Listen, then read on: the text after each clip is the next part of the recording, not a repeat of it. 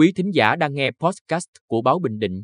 Sau đây là bản tin tổng hợp trong ngày. Bản tin tổng hợp ngày 5 tháng 7 của Báo Bình Định có những tin sau. Giải võ cổ truyền các võ đường Bình Định, tranh cúp Hoàng đế Quang Trung năm 2023. Phát động phong trào môi trường du lịch an toàn thân thiện hấp dẫn.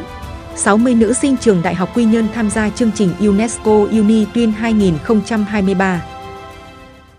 Sau đây là nội dung chi tiết. Giải võ cổ truyền các võ đường Bình Định, tranh cúp Hoàng đế Quang Trung năm 2023. Tối ngày 4 tháng 7, tại quảng trường Nguyễn Tất Thành, Sở Văn hóa và Thể thao tổ chức khai mạc giải võ cổ truyền các võ đường Bình Định, tranh cúp Hoàng đế Quang Trung năm 2023. Tham gia giải có gần 600 võ sinh đến từ 54 võ đường trong tỉnh. Các vận động viên thi đấu ở hệ trẻ và hệ đội tuyển hai nội dung đối kháng và hội thi, gồm biểu diễn quyền, binh khí và đối luyện.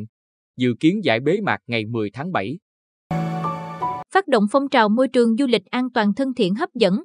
Sáng ngày 5 tháng 7, tại xã An Dũng, huyện An Lão, Sở Du lịch phối hợp với Ủy ban Nhân dân huyện An Lão tổ chức lễ phát động phong trào môi trường du lịch an toàn thân thiện hấp dẫn. Đây là hoạt động nhằm triển khai hiệu quả chương trình hành động số 06 của tỉnh ủy về phát triển du lịch trở thành ngành kinh tế mũi nhọn, giai đoạn 2020-2025. Trong đó, tập trung xây dựng Bình Định thành điểm du lịch ba tốt, đó là an ninh tốt, môi trường tốt và quan hệ cộng đồng tốt, và ba không, gồm không nâng giá, không giành giật khách, không người ăn xin. 60 nữ sinh trường Đại học Quy Nhơn tham gia chương trình UNESCO Uni Twin 2023.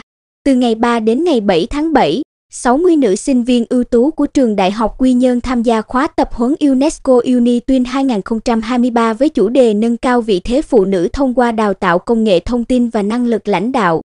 Chương trình UNESCO Uni Tuyên 2023 được đồng tổ chức bởi Trường Đại học Quy Nhơn và Trung tâm Mạng Thông tin Phụ nữ Châu Á-Thái Bình Dương của Đại học Nữ Súc Mi-ung Hàn Quốc.